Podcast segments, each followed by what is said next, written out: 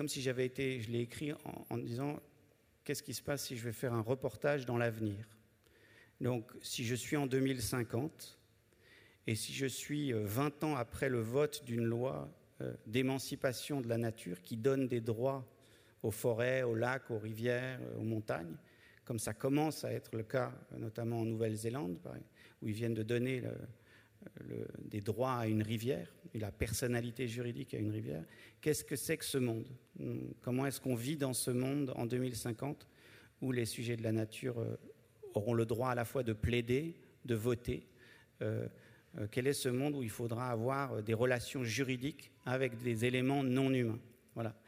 Et donc j'ai été faire ce reportage et c'est comme si j'étais allé collecter des bribes de phrases dans, différents lieux européens, dans des, ce que j'appelle des communautés pilotes qui essayent de porter ce monde à venir, ce monde où les éléments non humains ont des droits.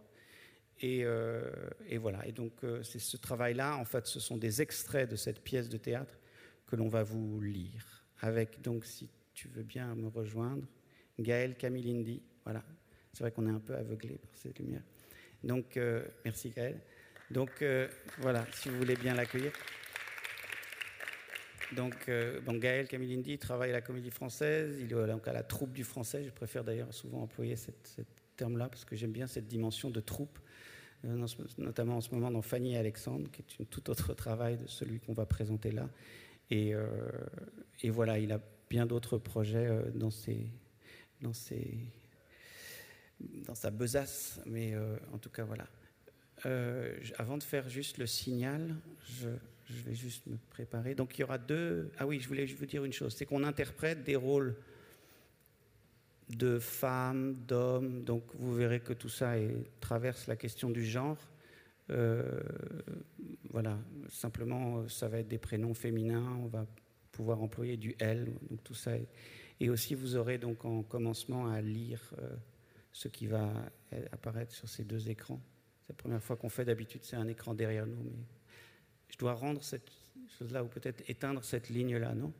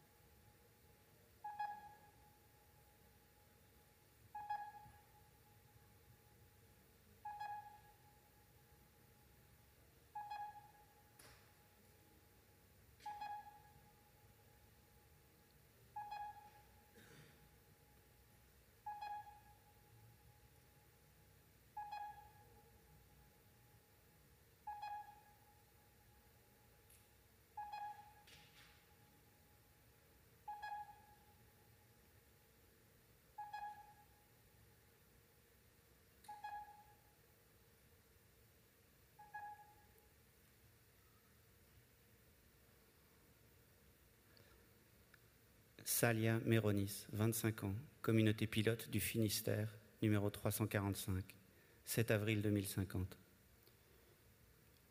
Ce que la loi, en fait, nous a fait comprendre, c'est qu'on s'était trop affranchi.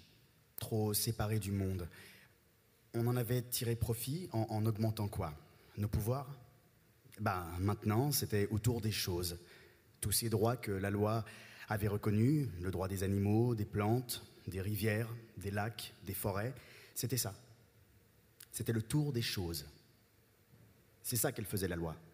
Moins pour nous, plus pour le reste. Pour tous ceux à quoi on tient. Et, moi, j'avais vraiment cru qu'après, ça irait. Je pensais que les gens suivraient, et j'y croyais. Je croyais qu'on allait enfin écouter ce qui veut naître. J'étais encore une, gamine quand la loi est passée en Europe. J'avais 10 ans quand la première assemblée humaine et non humaine a été désignée. Ça avait commencé juste après la première mandature, après que le Parlement des femmes ait voté la loi. Sur les 732 sièges, il y en avait plus de la moitié qui avaient été confiés au sujet de la nature. Si on, si on, fait le compte, ça fait 300 sièges pour les humains et 432 sièges pour le reste des vivants. Et ça, je dois dire, je trouvais ça juste beau. Qu'on soit là à discuter au Parlement, à négocier entre les espèces, qu'on vote les lois avec les glaciers, avec les rivières, les vallées, les ours, les loups, et qu'on soit plus seul, qu'on soit enfin relié à tout le reste. Et c'était juste génial, et tellement compliqué à la fois qu'on ait à se battre partout pour que, pour que ça tienne. Depuis 2035, les représentants de la nature au Parlement étaient tirés au sort. Ça fonctionnait comme aux assises pour les jurés. C'était des gens comme, comme vous et moi qui siégeaient et qui prêtaient serment. Je jure de représenter loyalement les intérêts des vies non humaines. Je jure d'instruire ma décision à charge et à décharge, non dans le sens des intérêts humains, mais pour les intérêts non humains. Voilà ce que disaient les jurés. Et bien sûr, il y avait des gens qui s'y opposaient, en disant que, que, bientôt il y aurait des lobbyistes euh, pour se payer le parti des arbres, des lacs, et qu'est-ce que j'en sais. Mais, mais il y a bien des représentants pour les entreprises pour les marques, les syndicats, les, partis, les États, pourquoi il n'y aurait pas des représentants des arbres? Et si les entreprises ont des droits, pourquoi les rivières n'en auraient-elles pas? Je me souviens même euh, dans une discussion, euh, j'avais été amené à dire ça, que des gens qui parlent pour la mer, c'est pas plus débile que ceux qui parlent pour la France. Peut-être même que ça a carrément plus de sens, des gens qui parlent pour la mer.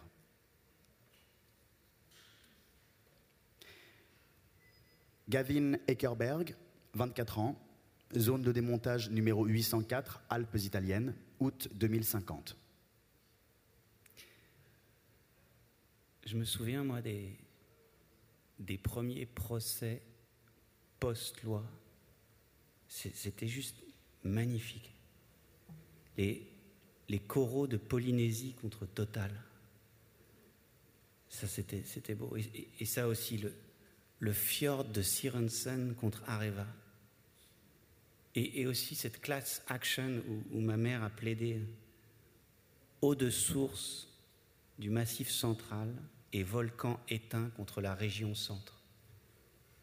Il y, a eu aussi euh, lagune de Venise contre le syndicat du tourisme italien. On, on a reçu des lettres. Euh, de menaces à la maison parce que mon, père assurait la défense. C'est un peu étrange ce que, je vais dire, mais j'ai toujours aimé les noms des procès. Ce que, ça, ce que ça dit du, du monde dans lequel on vit. Lagune de Venise contre le syndicat du tourisme italien.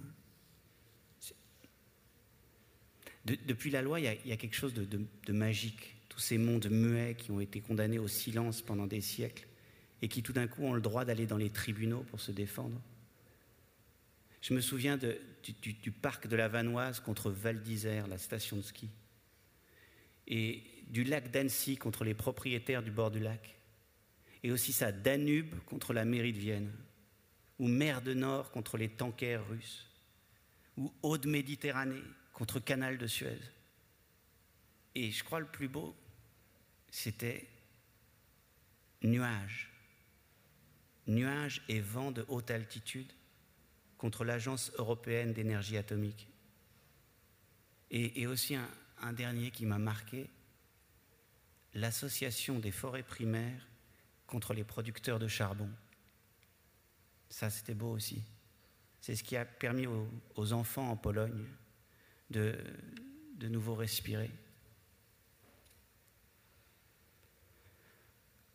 Maxime Eicher, 23 ans, Université forestière de Bohème Nord, zone de démontage numéro 44, 8 mars 2050.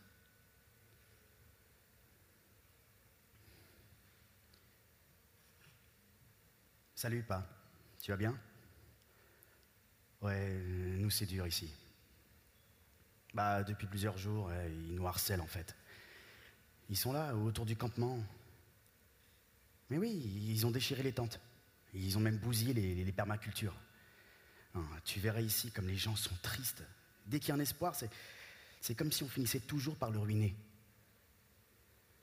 Non, non, non, t'inquiète pas, on va pas trop mal quand même. Oui, je, sais ce que tu penses, papa. Oui, mais, c'est plus l'utopie maintenant. On, y est là, on, est dedans, on, essaye que ça marche, c'est tout. Bah oui, oui, bah, on, va, on va dans les villages, euh, les petites villes, on parle aux gens, on essaie de les convaincre, euh, de les aider. Voilà. Oui, oui, ça râle, oui, évidemment. Hier, euh, tu vois, ils, sont même venus sur le plateau. Ouais. Non, non, mais c'est juste qu'ils n'y arrivent pas en fait. Mais je sais pas, plein de trucs. oui, ça, entre autres. Oui, bon, il y a plein de gens qui n'y arrivent plus. Oui, ben, nous, on est là, on explique. Oui, notamment. Bah, euh, comment ça fonctionne avec euh, les caisses régionales des forêts? Mais, est-ce qu'on peut les suivre? Quel sens ça aurait de relancer les centrales? Oui, bah, pourtant, tu vois, euh, je me pose plein de questions. Hein. Il y a des jours, je me demande si on n'est pas en train de, créer un monstre. Tu sais, en ce moment, je, pense beaucoup à, à, Lota, la mère de maman. Oui, je sais. Mais je sais que c'était pas une grande ferme mais elle n'avait pas besoin qu'on lui dise. Ben justement, elle, connaissait sa terre, elle, savait quand il fallait semer et quand il fallait que ça se repose. Et là, je ne sais pas, tout ce qu'on fait ici, j'ai l'impression que ça l'aurait rendu dingue. Je l'imagine avant de, semer, devoir payer des loyers à des représentants du sol, t'imagines? Ouais. Oui, non mais je, sais que ça permet de financer, je sais tout ça. Oui, mais ben, quand même les gouvernements régionaux, les, plantes, les forêts, les lacs, les rivières, j'ai l'impression qu'on s'en éloigne. Voilà, c'est comme si on avait encore ajouté un filtre. Un, filtre de plus qui nous éloigne. Ouais, voilà, comme si, comme si on s'éloignait encore de, plus en plus. Shannon Lockhart, 24 ans. Luca Ziniek, 22 ans. Université libre, Zagreb, communauté pilote numéro 632. 3 juin 2050. C'est quoi ce que tu lis? Euh, Biocratie. Comment on réinvente un, monde. Donc euh, biosphère, la sphère du vivant, biologique, la logique du vivant, biopolitique, la politique du vivant, le concept de biocratie est à la croisée de la biopolitique et de la démocratie. La biocratie, tiens, écoute ça, écoute ça. Oui, non, j'écoute. La, la biocratie est à l'âge de l'anthropocène et du non-humain, ce que la démocratie est à l'âge de l'égalité et de l'extension des droits humains. Donc, biocratie, bio le vivant, cratie, kratos le pouvoir, le pouvoir du vivant. Et, écoute ça encore là. Mm-hmm. La biocratie, c'est l'extension du pouvoir à la totalité du vivant et la mise à jour des procédures de gouvernement pour un plus grand nombre de sujets, pour étendre le champ de la représentation à la nature. Donc ça veut dire qu'on passe de la démocratie, démos le peuple, kratos, à la biocratie. C'est beau, non? Oui, c'est marrant que quand, tu dis ça, la biocratie, moi j'entends bureaucratie. T'entends quoi? Non, rien, rien. Je, dis juste que biocratie, ça fait un peu penser à, bureaucratie. David Greber, tu, connais? Le pouvoir de l'administration, des, commissions, le truc qui te prend ta vie, quoi, qui, fait que tu passes des jours à remplir des formulaires d'évaluation. Oh, ok, donc? Bah non, juste ça. Ouais, bah en, tout cas, il y, a, il y a 20 ans, cette loi d'émancipation, c'est ce qu'elle a fait, en fait elle a organisé pour la première fois euh, une forme biocratique de gouvernement. Et ça, ça a permis en Europe de, bah, d'établir pour la première fois un pouvoir du vivant.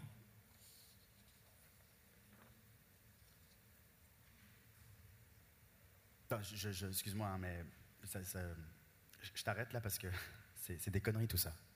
Quoi? Bah, La vie, le vivant, ça n'a pas de pouvoir. c'est juste une puissance, la vie le, pouvoir, c'est un, truc d'homme. Ça coupe, ça sépare le pouvoir. Hmm. Quand, les, singes se verticalisent, quand Homo erectus commence à regarder devant lui, quand, ça s'érige, tu vois, euh, ériger, érection, ça, c'est le pouvoir. Quand, on se hisse au-dessus des choses, quand, l'espèce humaine se redresse, qu'on libère nos mains et que, résultat, nos bouches aussi se libèrent et qu'elles se mettent à parler. Eh ben, le pouvoir, c'est ça, c'est le langage, c'est ça qui coupe. La, technique, les outils, le silex, la lance. Et aussi quand on se met à cultiver la terre et qu'on fout des barrières entre nous et le monde. Ça, c'est le pouvoir. La barrière que tu mets entre toi et les choses. La vie, c'est pas ça, ça n'a rien à voir avec le pouvoir. Ça, coupe pas la vie, ça, ça tisse, ça, ça crée des liens. Ça relie la vie. Ouais. Ouais. Ben, Justement, j'ai l'impression que c'est là qu'on bloque. Parce que nous, on voudrait y arriver par la loi, mais c'est la vie qu'on cherche en fait. Juste ça, la vie.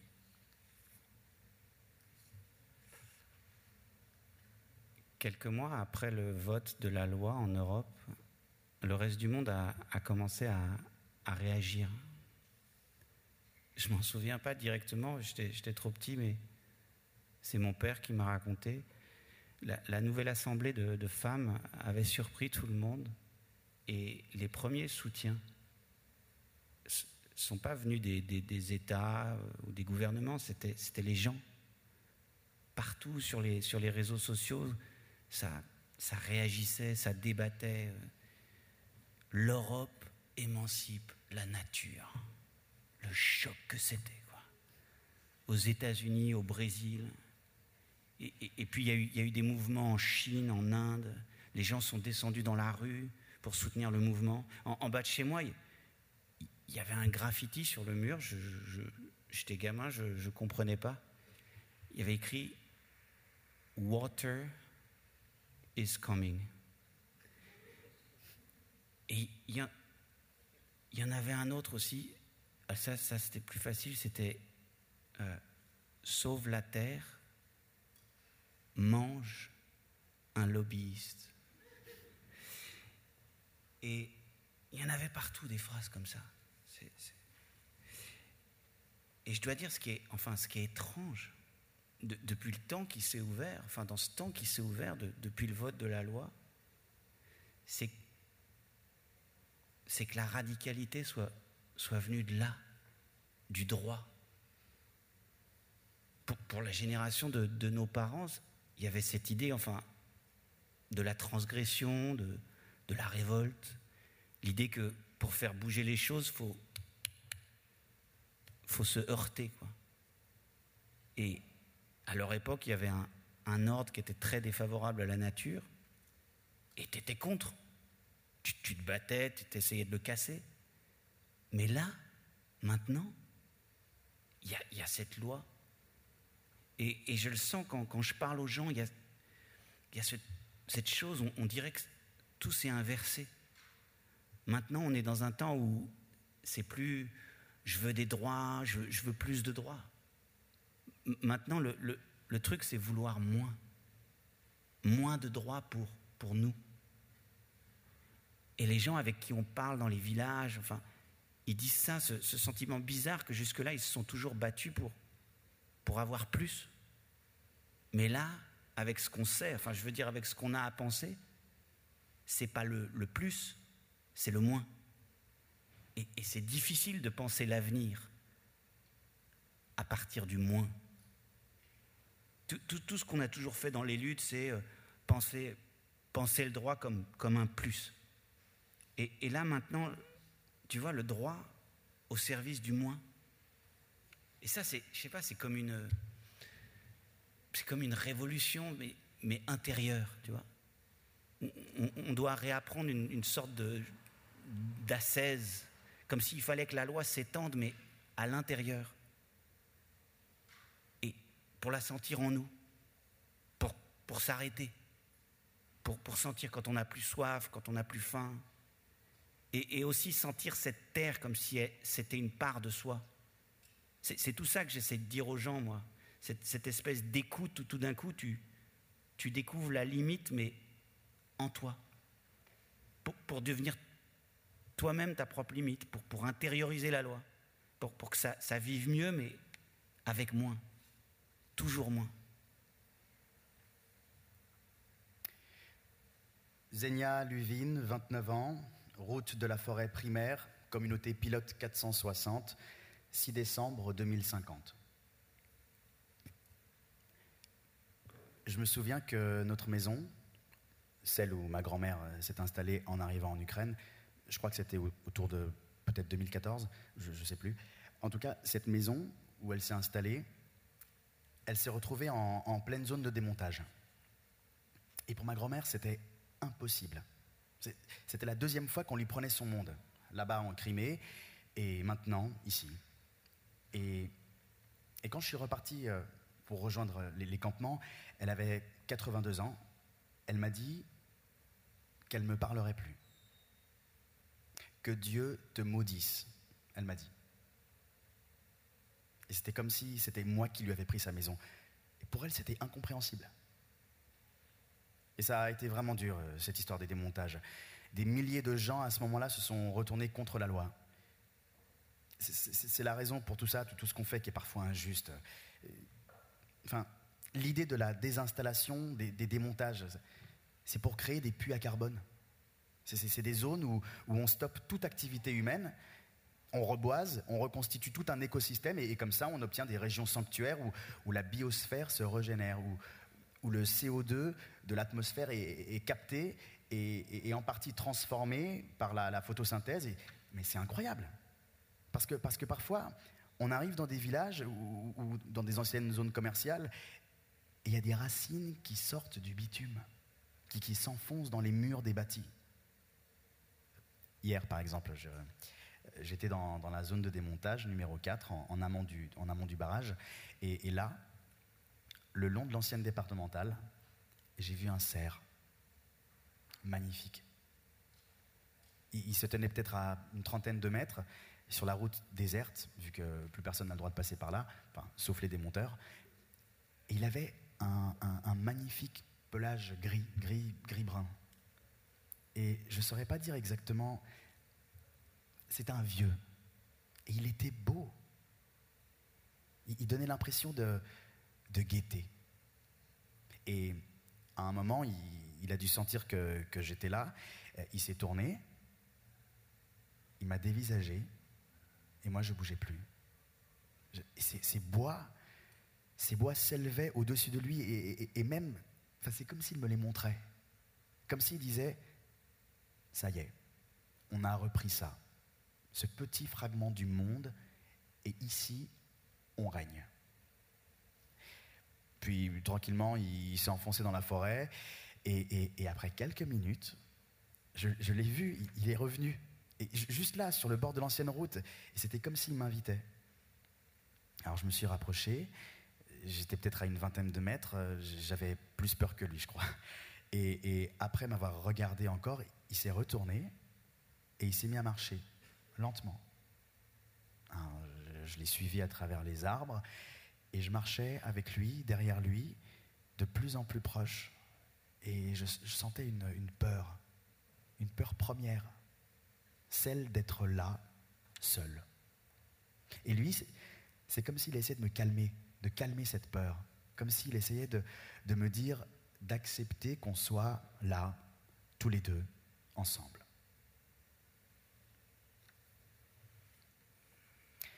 Alper Longun, 27 ans, et Manuela Sanders, 25 ans, campus de la mer Noire, communauté pilote numéro 430, 12 octobre 2050. Non, mais enfin, je, voudrais, je voudrais être sûr de, de comprendre de, de quoi on parle en fait. Bah, c'est juste que l'Europe a traité des humains comme des choses. Et la loi, elle fait le lien entre ça. Et les humains et les plantes qu'on continue partout à traiter comme des choses. Ouais, mais on peut pas mettre des humains et, enfin, et des arbres sur le même plan. Ça, ça, ça, va pas. non Non, mais c'est pas ça l'idée. C'est pas ça C'est quoi alors? Ok, bon. euh, euh, les esclaves, tu vois? Ouais. Ouais. Ouais. Bah, T'as qu'à penser aux esclaves dans, dans les cales des bateaux pendant la traite. Tu, tu- tu vois ça. Hmm. Bon. Maintenant, tu penses à, à ces corps et, et- et tu vois qu'ils qu'ils meurent pendant, pendant la traversée. Et tu sais que pour éviter que, que ça pourrisse à bord, pour, pour éviter que, que les morts ou les malades se, les malades se transmettent des maladies, euh, on les balance par-dessus bord. Mm. Tu, tu- tu vois Là, ouais. Eh ben, les, esclaves que les Portugais, les Français, les, les Anglais, les Hollandais jetaient par-dessus bord. Ouais, ben, Bon. Eh ben maintenant, tu suis ces corps. Mm. Tu les suis quand ils tombent, quand ils s'enfoncent. Tu les vois dans l'océan? Ouais. ben, Tu vois aussi que ces corps sont dissous par le sel de l'océan. Que les molécules, les, les atomes qui faisaient la peau, les os, se mélangent à l'eau. Les corps des esclaves qui se mêlent à, à- à l'hydrogène, à, à l'oxygène et à toutes les, les- les- les mini-particules qui sont dans l'eau. Et pour toi, la, la loi, c'est c'est- c'est ça qu'elle va chercher? En tout cas, c'est ça la solidarité dont la loi parle. Une, une solidarité qui n'est pas politique. C'est une solidarité matérielle, humain, non humain. Une solidarité biochimique. Les esclaves avec l'océan. C'est pour ça qu'elle a été votée, cette loi. Mais toi, tu, tu dis que c'est ça, toi Non, je, je- je dis juste que c'est ça qui s'est passé. Hmm. Voilà. Ce, ce lien qui est tissé, qui s'est tissé entre, euh, si tu veux, des, des hommes-choses, des femmes-choses et les choses elles-mêmes. Tu comprends? Ouais. Je sais pas, je crois. Et ce que ça veut dire, en fait, c'est que c'est dans la destruction que la loi s'écrit? C'est pas en revenant en arrière à des voix de, de chamans, de sages qui parlent au nom de la nature. C'est pas en rêvant d'un monde devant, d'avant la modernité. C'est pas en, disant que tout est dans tout et que nous sommes de la poussière d'étoiles. Ça on le sait, c'est bien, mais ça suffit pas. Là où s'écrit la loi, c'est justement après la ruine. Là où la chimie humaine se noue, se, mélange avec la chimie du monde. Et là, là, tu, peux penser aux baleines qui tentent de respirer avec des sacs plastiques coincés dans leur système respiratoire, à ton père ou ta mère qui essaie de vivre avec les produits chimiques qu'ils ont ingérés. Tu peux, penser aux oiseaux qui utilisent des restes de pollution pour se faire un nid. C'est tout cet emmêlement qui fait la loi. Qui fait que petit à petit, on, on a transmis nos droits, nos propriétés humaines à la nature. Et que, résultat, la nature acquiert la dignité des sujets humains. C'est marrant ce que tu me dis, ça, ça me rappelle le, le discours de Luba Jorgensen. Ah, la rapporteuse de, de la loi devant l'Assemblée, c'était 14 avril euh, 2031. Ouais, c'est ça. Quand, quand, quand, quand elle monte à la tribune, tu t'en souviens? Ouais, ouais, euh, We stand together with silence. Nous sommes solidaires du silence. Ouais, c'est ça. Nous, nous sommes solidaires des choses. We stand together with things. Nous ne voulons pas changer le monde. Nous l'avons déjà bien trop changé. We don't want to change the world. We have already changed it enough. Nous voulons We l'écouter. want to listen to it. Nous, We, les femmes de l'Assemblée, nous avons appris à l'écouter. Parce que nous avons été une part du silence du monde. Nous avons été des vies condamnées au silence. Nous avons partagé ce sort-là, celui des vies qui ont été traitées comme choses. Nous avons été pendant des siècles la propriété des pères, des maris. Nous avons été soumises à nos fils et qu'ils étaient en âge de commander. Nous avons été traversés de la naissance à la mort pour que cette espèce humaine coriace survive. Nous avons donné la vie dans le froid du nord et dans les déserts du sud. Nous avons fait ça par un curieux entêtement, parce que le pouvoir nous interdisait de us nous posséder, parce que notre corps était entre les mains des autres. Mais maintenant, nous nous souvenons de ce temps où nous étions traités comme des choses, Et c'est pour ça, parce que nous avons gagné nos droits, que nous rendons ces droits aux vivants. Aujourd'hui, nous affranchissons les lacs, où nous avons puisé de l'eau. les rivières où nous nous sommes lavés. Aujourd'hui, nous affranchissons les montagnes et les forêts que nous avons traversées, les bêtes dont nous nous sommes vêtus et qui nous ont nourris. Nous leur donnons enfin des droits. Nous les émancipons pour qu'ils puissent se défendre contre nous, contre tout ce que nous sommes devenus.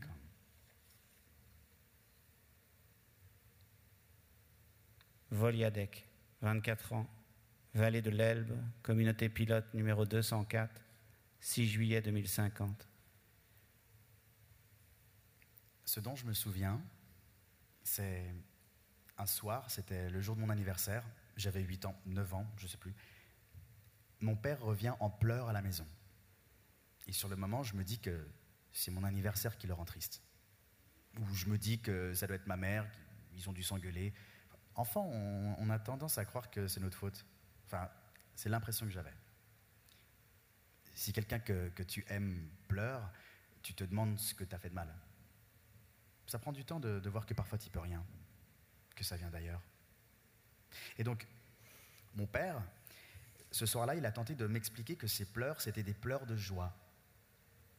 Sauf que moi, je ne comprenais pas, je ne voyais pas pourquoi il pleurait le jour de mon anniversaire et j'arrivais pas à concevoir ça, des pleurs de joie. Alors, je, me suis mis en colère, je, je suis parti dans ma chambre et j'ai claqué la porte. À cette époque, mon père euh, travaillait tout le temps. Il était toujours en retard, mais, mais là, c'était plus que d'habitude. Et quand il est venu me parler, je me suis bouché les oreilles et j'ai refusé de l'écouter. Et puis, vers, vers 11 heures, peut-être un peu plus tard encore, je, je suis ressorti, j'ai marché jusqu'à sa chambre. Il regardait les nouvelles et je voyais les reflets des, des couleurs de l'écran sur son visage. Il essuyait ses yeux, mais, mais je voyais qu'il pleurait. Et je suis resté là. Et puis, après peut-être cinq minutes, il m'a vu, il m'a dit de venir vers lui, et il s'est excusé. Et là, j'ai commencé à voir tous ces gens sur les images dans la rue, eux aussi, ils pleuraient. On a réussi, il a dit. On a réussi.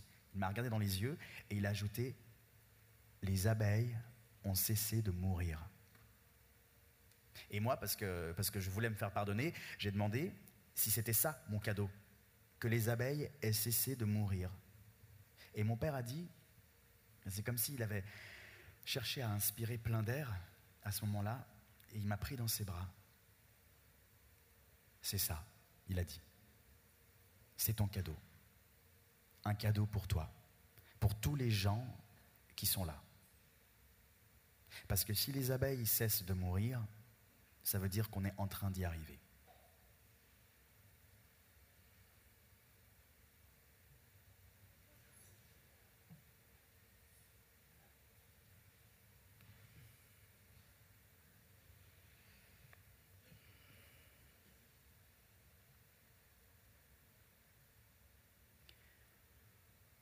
La transition des régimes démocratiques en régime biocratique doit s'accompagner de l'instauration à chaque échelle de système de production d'une biocomptabilité. La biocomptabilité est une comptabilité qui ne sert pas à dégager des dividendes, mais à mesurer des effets de rééquilibrage des écosystèmes. Elle oblige non plus à des équilibres budgétaires entre dépenses et recettes, mais à un respect des équilibres humains non humains. Dans un régime biocratique, les différents systèmes comptables doivent intégrer les principes de souveraineté du vivant, souveraineté de la graine, des sols et plus généralement le droit de la nature à disposer d'elle-même. Tu comprends? Minia Hermanov, 22 ans, Gian Orlev, 23 ans, communauté du littoral nord, fjord de Doren, communauté pilote numéro 204, 25 avril 2050. Tu comprends? Ouais, ça va. Enfin, c'est quand même un peu un truc de dingue, non? Quand, quand, tu te mets à, à chiffrer tout, enfin à, à compter euh, dès que tu voyages, que tu manges, chaque foyer, chaque personne qu'on trace avec son empreinte carbone, et les pénalités qu'on se prend, et les loyers versés à la nature. C'est limite s'il faut pas compter les, les calories que tu brûles quand tu cours, quoi. Ouais, peut-être, mais la, comptabilité, dans, son principe, c'est un truc de fou. Même avant la loi, on comptait tout. Maintenant, on compte juste pas la même chose, on compte différemment. Ok, mais c'est quoi la, la, différence avec la biocomptabilité alors? Bah, euh, Avant, on considérait que la nature, c'était une externalité, un truc générique gratuit qui est là à ta disposition, comme l'air euh, ou l'eau, que tu peux exploiter et qui ne mérite pas d'être compté. Mmh. Il n'y avait que le travail humain qui était chiffré. Mmh. L'intelligence humaine, les heures de travail, les, les investissements en machines, les brevets, l'argent qu'on injecte dans la production, tout ça c'était compté. Mmh. Mais maintenant, on compte aussi la part de la terre, de la mer, la part animale, tu vois Oui, je vois, sauf que enfin, ces trucs dont tu parles, euh, comme le dividende, les profits, les investissements, la plus-value, le capital, euh, les rendements du capital, comment tu rémunères l'argent mieux que le travail, tout ça, c'est c'était déjà chez Marx, en fait. Oui, mais, mais Marx, il raisonnait avec un, un monde où il fallait arrêter d'exploiter les gens, les humains, les travailleurs. Maintenant, on essaye de faire un monde où on doit arrêter d'exploiter la nature, hmm. le non-humain. Je sais pas. Tu sais que la Finlande vient de vendre 8 milliards de crédits carbone? Et les mecs, ils louent la capacité d'absorption de leur forêt. Et à côté de ça, on oblige les pays pauvres à vivre avec moins de 5000 kg de CO2 par an et par habitant. C'est quand même immonde. Ouais, t'es bien remonté, toi. Hein. bien sûr que je suis remonté. Ça va juste pas. La loi, elle n'a pas été assez loin, en fait. Il fallait pas, pas seulement émanciper la nature. Ah ouais, ouais, et il fallait faire quoi alors? Je sais pas. Moi, de toute façon, j'ai j'ai toujours pensé qu'il qu faudrait supprimer l'argent. ouais. Enfin, en, en, attendant que ça arrive. Tu, tu vois, je, je, pense à ça en ce moment. Je me dis, c'est quoi vivre si c'est pas brûler Oxygène, dioxyde de carbone. C'est ça, non? On court, on joue, on rit, on danse, on brûle. C'est ça qu'on fait, non? Et on va arriver à un point où on n'aura plus le droit. Je veux dire, on n'aura plus le droit de rien brûler. Et comment on vit alors?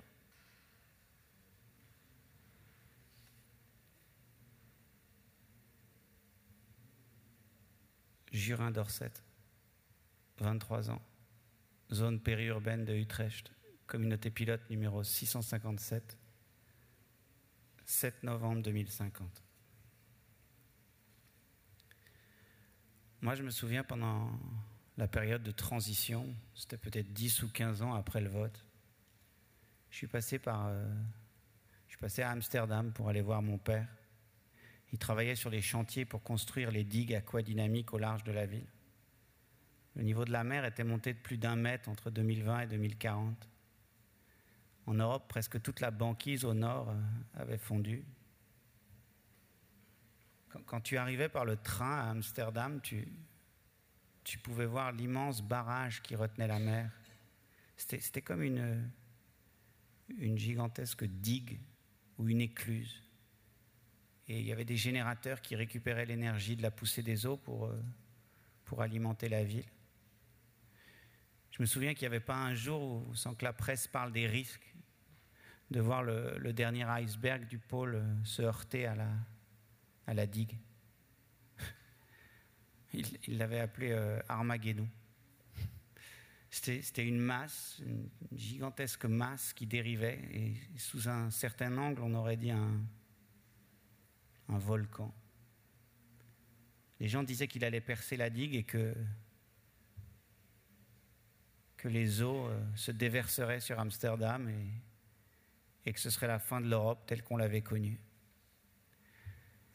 Et moi, en repartant par, euh, par le train, je, je l'ai vu au loin cette digue et, dernier, et derrière le, dernier iceberg qui semblait là, perdu. Et je pensais euh, 10 milliards. Qu'est-ce qu'on peut faire à, à 10 milliards? À 10 milliards, on ne pense plus. On, on ordonne, on, on gère, on administre. Et, cette loi, je pensais, depuis qu'on la défend, c'est comme cette digue, une énième digue que l'on pose entre nous et les choses, entre nous et ce que l'on a fait aux choses. Et, bien sûr, ça, permet de tenir, mais, mais combien de temps face à, à 10 milliards? Et il y, a des jours, je, dois dire, je, je comprends ceux qui continuent à, à courir pour eux, tu vois. Mm. Les égoïstes, les, les solitaires. Je me dis que c'est plus humain finalement. Et aussi, je me dis, nous en Europe, est-ce qu'on n'a pas juste sauvé notre île? Une petite île où la vie est encore vivable, alors que partout ailleurs, ça fond et ça se noie.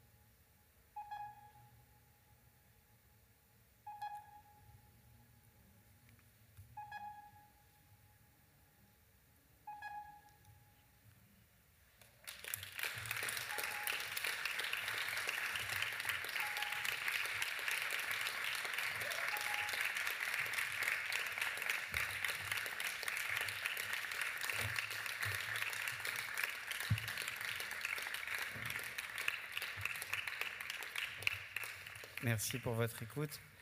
Euh, donc on va passer, merci infiniment à Gaël Camilindi, si vous pouvez l'applaudir, le remercier encore le matin. Et euh,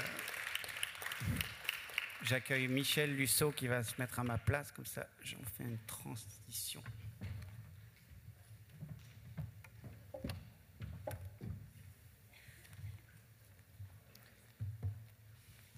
Merci de, venir te joindre à, moi pour discuter de cette, de cette hypothèse. Alors, il n'y a pas de, plan préétabli. On a décidé que on entamait une conversation pour à peu près 40-45 euh, minutes autour de, ce que vous venez d'entendre et que je découvre comme vous. Hein. donc, euh, je n'ai pas eu le temps euh, d'anticiper. Je ne sais pas ce que vous en pensez, mais le, le plus grand mérite que, que je trouve à cette, euh, à cette fiction, c'est son caractère euh, vraisemblable. Comme toujours, les bonnes fictions sont celles qui s'écartent très peu de la situation dans laquelle nous sommes. Et je trouve que, le texte qu'on a lu euh, nous projette évidemment dans, une situation qui est celle de 2050, après cette grande loi de 2030, mais, mais, mais aujourd'hui, en 2019, tous les termes employés sont présents dans le champ de la réflexion et du débat public mondial. Rien de ce que euh, vous avez entendu, je, le précise pour ceux qui, ne suivraient pas forcément euh, l'actualité des réflexions autour euh, du changement global et de l'entrée dans l'Anthropocène, rien de ce que vous avez entendu n'est une pure création. Tout est en stock alors je ne sais pas si ça vous rassure ou si ça vous inquiète, mais tout est en stock. Et, ça veut dire que le trouble qui peut nous saisir et qui est le trouble des personnages de fiction, ce trouble, il est déjà installé. J'ai l'habitude de dire que, que, la situation que nous vivons, ce qu'on appelle l'Anthropocène, est extraordinaire parce que c'est la situation même du trouble. Nous n'avons jamais été autant troublés depuis... Euh, des décennies et sans doute beaucoup plus. Et, ce trouble est, plus intense que le trouble qui a pu nous saisir au moment des, grands traumatismes européens. Parce que finalement, euh, je vais dire la chose de manière peut-être un peu brutale, les grandes boucheries qui se sont succédées en Europe procéder d'un régime normal de conflictualité entre États européens depuis très longtemps, même si, évidemment, à l'intérieur de la Seconde Guerre mondiale, il y a ce trouble majeur qui est celui de l'Holocauste, qui est d'ailleurs, on l'a vu, euh, ce qui a le plus contribué ensuite à la réflexion dans les arts, les sciences, la, politique, mais autrement euh, que des peuples européens s'exterminent, se, tapent sur la gueule, finalement, quoi de, quoi de plus normal? Le trouble que nous avons aujourd'hui, il est d'un autre genre, il est d'un autre registre puisque c'est le trouble qui nous saisit dans la mesure où nous découvrons que nous devrions repenser totalement notre place dans euh, ce monde que, cette fiction décrit si bien. Et ce trouble, je crois que vous avez eu raison de le faire partir de, ce texte euh, incroyable, euh, Should Trees Have Standing hein, donc le, sous-titre c'est Toward Legal Rights for Natural Objects, hein, donc vers des droits pour des droits légaux pour les objets naturels, qui euh, est un texte de Christopher Stone, qui est un juriste euh, virtuose, mais dans la grande tradition américaine, et qui effectivement pose une question simple, les arbres ont-ils droit de plaider, donc d'avoir des droits reconnus? Et dès, dès 72, ce texte provoque un débat considérable, parce que tout de suite, les meilleurs juristes et les meilleures analystes comprennent que quelque chose est en train de, bouger, et pas une petite chose, que c'est l'ensemble de l'édifice du droit qui est en train d'être euh, euh, mis à mal par ce simple texte qui paraît au départ dans une revue, hein, tu, tu l'as montré, c'est un texte assez court, il paraît dans une revue, une revue annuelle de droit publiée par Harvard, et immédiatement on s'aperçoit du caractère... Euh, explosif de, ce texte. Et d'ailleurs, Stone a un argumentaire euh, tout à fait étonnant pour justifier euh, euh, son approche et pour anticiper en quelque sorte les remarques qui lui seront faites. il dit, bah oui, on va me rétorquer que c'est complètement invraisemblable ce que je propose. Oui, on va me dire que ça n'a aucun sens. que c'est pure galéjade Et il répond, mais quand il s'est agi de reconnaître des droits aux Noirs, quand il s'est agi de reconnaître des droits aux femmes, quand il s'est agi de reconnaître des droits aux autochtones, tout le monde a commencé par dire c'est invraisemblable. Invraisemblable, c'est simplement le mot de notre paresse intellectuelle devant l'inconnu. Mais euh, Stone lui-même pressent que cette fois-ci, en demandant que les arbres aient des droits, il, ouvrait une boîte de Pandore, il ouvrait une boîte bien plus euh, grande que simplement euh, la boîte de la reconnaissance des droits des minorités ou des droits des femmes, puisqu'il il, y avait une bascule radicale dans un au-delà du droit. Mais après tout, ce n'est pas un hasard que ce soit le droit qui pose ces questions, puisque le droit, contrairement à ce que l'on pense parfois, ce n'est pas une technique. Le droit, c'est un ensemble de textes qui définissent tout simplement ce qu'il en est de pouvoir se tenir au monde. Il était donc logique que cela commence par le droit. Enfin, je, je ne sais pas ce que tu en penses, c'était normal que ça commence par le droit. Et, je me permets de compléter simplement sur les circonstances de, jaillissement de ce texte dans cette obscure revue dont, parle Michel si bien. C'est euh, au départ un cours qui donne sur le droit de la propriété à ces étudiants qui s'ennuient mortellement. Et ils se demandent, comme souvent les profs américains qui se soucient du bien-être de leurs étudiants, ce qui n'est pas toujours le cas des professeurs en France, comment est-ce que je vais les réveiller? Et il fait cette proposition sidérante qui est, oui, mais prenons le problème autrement. Si le droit des entreprises, des marques, à posséder, si le droit de la propriété intellectuelle euh, est transformé et que je donne le statut de sujet aux éléments de la nature, et là donc la description du cours est la suivante, tous les étudiants se réveillent, lèvent la tête et disent Comment?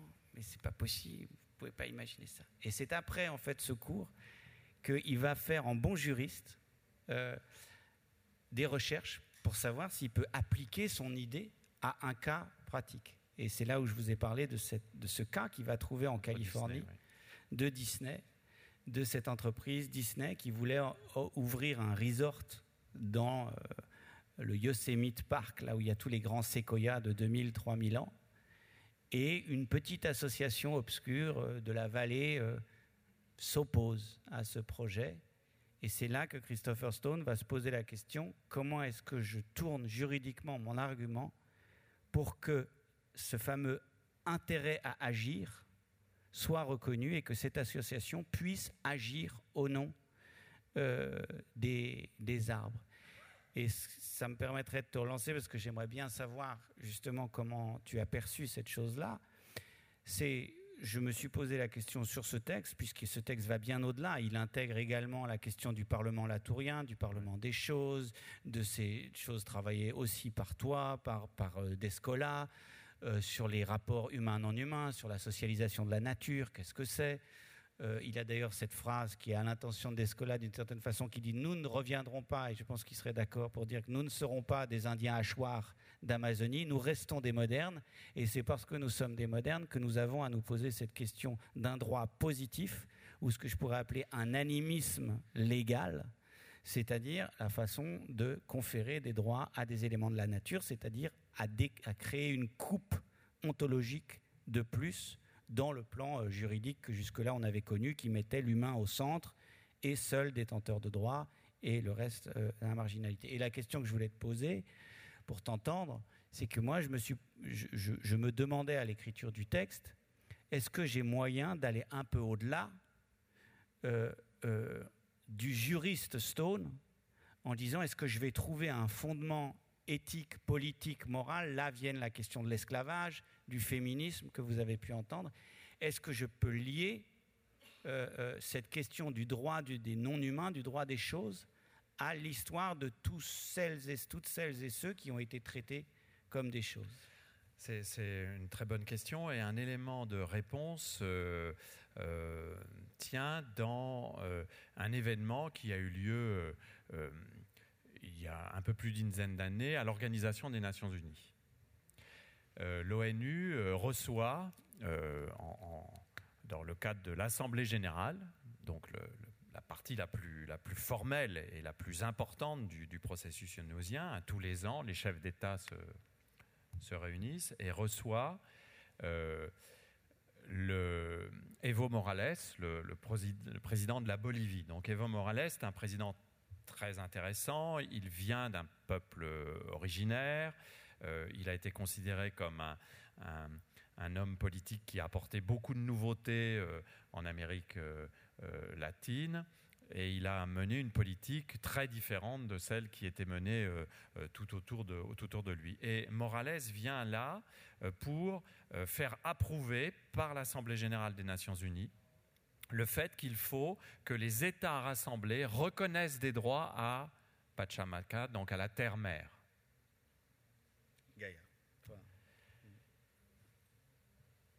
Et cette reconnaissance est acquise.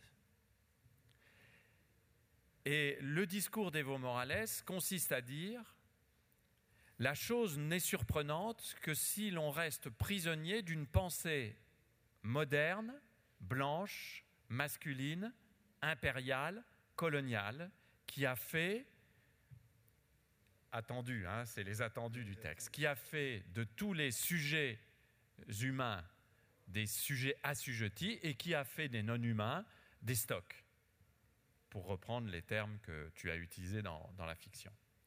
Mais si l'on revient à d'autres manières de concevoir la relation entre l'homme et son milieu, même pas son environnement, vraiment son milieu, c'est pas simplement ce qui environne, c'est ce qui permet d'exister un milieu. Hein. alors il n'est absolument pas surprenant que nous reconnaissions des droits à ce milieu parce que nous savons, nous, en fonction de ces euh, connaissance, nous savons que sans cela, nous ne pouvons pas tenir. Depuis 2008, euh, tous les ans, l'ONU doit organiser un débat qui est euh, sanctionné par un rapport présenté par le secrétaire général de l'ONU devant l'Assemblée générale.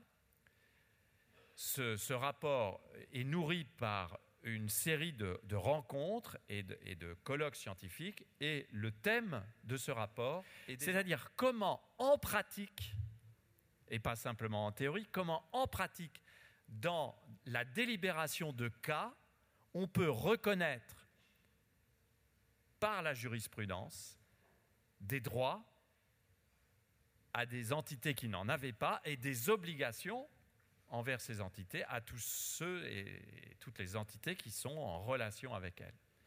Et cette jurisprudence de la Terre, qui est très peu étudiée aujourd'hui, il y a quelques programmes de recherche qui commencent, dont à l'école urbaine de Lyon d'ailleurs, sur cette jurisprudence de la Terre, elle est tout à fait fascinante. Et elle va très au-delà de ce que dit euh, Christopher Stone, dans une certaine mesure. Mais elle, continue dans, la, veine, en quelque sorte, de ce qui avait été ouvert. Parce que pour, euh, juste euh, rajouter une chose, alors on m'a signalé qu'il fallait qu'on termine à 18h30, et comme toi et moi on est assez bavards, ça va être un exploit. En vérité, ce que fait Christopher Stone, ça n'est pas simplement rajouter une catégorie au droit. J'ai l'habitude de dire que Stone, il subvertit l'édifice du droit. Parce que ce qu'il fait, ça n'est pas simplement rajouter un nouveau sujet de droit, c'est qu'il vient bousculer l'ensemble de l'édifice. Parce que ce que l'on retrouve aujourd'hui dans la jurisprudence de la Terre est très fascinant, dans la mesure où l'on voit bien que l'essentiel n'est plus tellement de définir des droits positifs à des entités. Ça, on est passé au-delà maintenant. Il ne s'agit pas de dire tel arbre a un droit. Tiens, petite parenthèse, euh, Stone parlait des séquoias. Euh, est-ce un hasard si dans l'extraordinaire roman de Richard Powers, L'Arbre Monde, euh, qui vient de recevoir le, National Book Award aux États-Unis, la question soit la question de la sauvegarde des séquoias? C'est un livre étonnant qui est complètement en lien avec ce dont nous discutons. Donc il ne s'agit pas simplement de reconnaître des droits à des entités, même s'il faut évidemment être attentif à cela, il s'agit de réfléchir à la manière dont on traite jurisprudentiellement la question des relations entre ces entités. Ce qui devient encore plus important que le droit de chaque entité, c'est la considération de la relation. Ça veut dire que si l'on commence à considérer en jurisprudence la relation et pas simplement les entités dans leurs obligations réciproques, on complexifie considérablement les choses parce que ça signifie, et là c'est un point qui est débattu aujourd'hui par les spécialistes, que dans chaque système relationnel, on doit pouvoir considérer qu'il y a à la fois des principes généraux, mais aussi des conditions particulières, qui sont les conditions de définition de la relationnalité, qui ne vaut que pour telle situation et pas d'autre, et que ces conditions-là, il faut les prendre en considération. C'est pour ça qu'il y a aujourd'hui des centaines de cas où des communautés font reconnaître des droits à des entités de plus en plus composites et de moins en moins isolées. La communauté du lac Erie, la communauté d'un riz euh, indigène, qui est un riz en fait qui pour pousser ne peut pousser que dans des conditions particulières d'environnement. Même la rivière néo-zélandaise, en fait, c'est une, rivière qui embarque avec elle une relationnalité qui devient euh, extrêmement euh, foisonnante et proliférante. D'où le trouble, d'où l'embarras qui est le nôtre. Nous sommes aujourd'hui dans une situation où nous voyons bouger nos cadres de pensée, nos cadres d'expérience, nos cadres de pratique, mais nous n'avons, en vérité aucun outil pour arraisonner ce bouger, ce, mouvement incessant. D'où, le trouble, et je trouve que la, fiction est formidable puisqu'elle ne tranche pas. Il y a un très beau passage hein, sur le fait que ça tranche, c'est, le, pouvoir qui tranche et que la vie ne tranche pas. Ça fait penser à cette vieille phrase de Foucault critiquant l'histoire positiviste en disant l'histoire positiviste n'est pas faite pour comprendre, elle est faite pour trancher. Foucault, qui était un, malin, avait compris que l'important c'était de comprendre et donc d'embrasser la relationnalité et pas simplement de trancher. Nous sommes complètement dépassés par les nouveaux cadres de pensée, d'expérience et de pratique. Et, j'aimerais, euh, pour, pour t'entendre un peu plus longtemps, mais peut-être l'heure est 18h 18, nous avons 12 minutes pour refaire le monde, c'est plus qu'il n'en faut. Ok. Parce que je voudrais un peu aussi reprendre ce que disait Michel Lussot dans, euh, avec mes mots. Donc on, passe d'un droit de la partition ou de l'émancipation à un droit de la relation. Euh, on passe en fait euh, aussi à une question qui est à quel endroit le droit coupe. Ça, c'est vraiment ça. Je pense qu'on va voir émerger effectivement un droit public des intérêts non humains, enfin des, non-humains. On va voir apparaître un droit privé des, des non-humains. Je pense qu'on va revoir ces catégories du droit apparaître. Euh, j'avais envie de, t'entendre, d'abord aussi en passant comme ça, pour vous dire que euh, cette, jonction, je ne l'invente pas, elle est déjà, elle existe en quelque sorte en jurisprudence entre euh, les sujets traités comme choses, que l'on pense justement aux grands accidents et aux génocides du XXe siècle, où on traitait les humains comme des choses, comme des stocks. et ce passage du génocide au géocide, c'est comme ça aussi que je m'intéresse beaucoup à euh, ce passage, qu'est-ce qui arrive lorsqu'on passe de la, ce que j'appelle la bibliothèque du XXe siècle à la bibliothèque du XXIe siècle. La bibliothèque du XXIe siècle, je suis toujours soucieux de créer du lien entre ces deux bibliothèques. C'est-à-dire, je ne voudrais pas qu'au nom du géocide, on oublie euh, justement cette, bibliothèque du XXe siècle qui s'occupait du, génocide.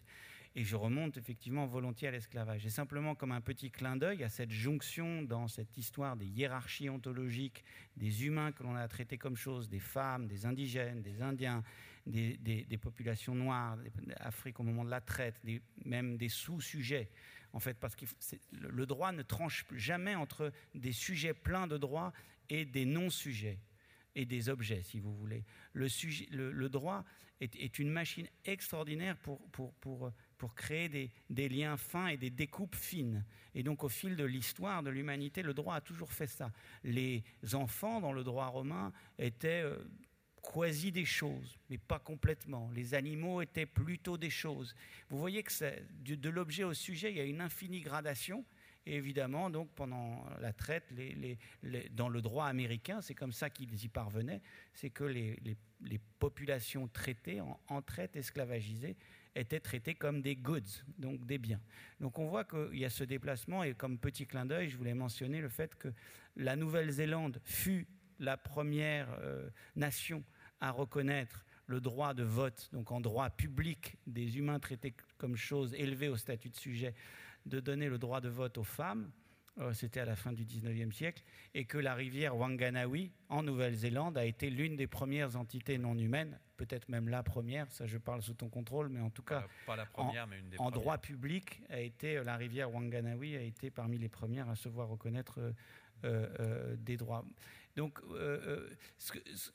tu, sembles dire, mais peut-être que c'est déjà très très en avant. Toi, tu, l'observes aussi ces domaines-là, moi-même mais j'ai le sentiment qu'au pays de Descartes, où justement cette ratio, ce ratio positiviste a beaucoup découpé, quadrillé le monde, et si on relit le discours de la méthode, c'est absolument frappant, et les textes de Descartes, la façon dont euh, ça découpe entre euh, des sujets et des objets. Quand est-ce que ça va venir ici, en droit français. J'ai vu une déclaration des droits des arbres. Euh, est-ce qu'il y a un lobbying en cours? Est-ce que les résultats des Verts aux élections européennes vont changer quelque chose? Est-ce que même, puisque j'ai appris que Jadot discutait avec Bruno Latour, est-ce que euh, nos écologistes européens sont ouverts à cette discussion, à cette ouverture des droits euh, aux non-humains, si tu, si tu le sais, si tu as pu dialoguer avec eux? Ça, je ne pourrais pas le dire. Je dois le euh, souvenir, moi, d'une conversation avec Cohn-Bendit. Je peux vous dire qu'il en était loin. Mais bon, ça fait longtemps qu'il a cessé d'être écologiste. Oui, oui, oui. Je pense que nous en sommes tous encore un peu loin, mais aussi parfois pour de bonnes raisons, pas forcément pour de mauvaises raisons. C'est parce que, comme je le disais tout à l'heure, ça nous place devant un tel embarras, ça, nous décale tellement de nos schémas culturels. Puisque nous, nous, nous, sommes, nous sommes instruits pour nous considérer comme un être au monde. Hein. On dit être au monde dans la grande tradition philosophique euh, heideggerienne je suis au monde, alors qu'il faudrait penser la venue au monde, ce qui n'est pas du tout la même chose.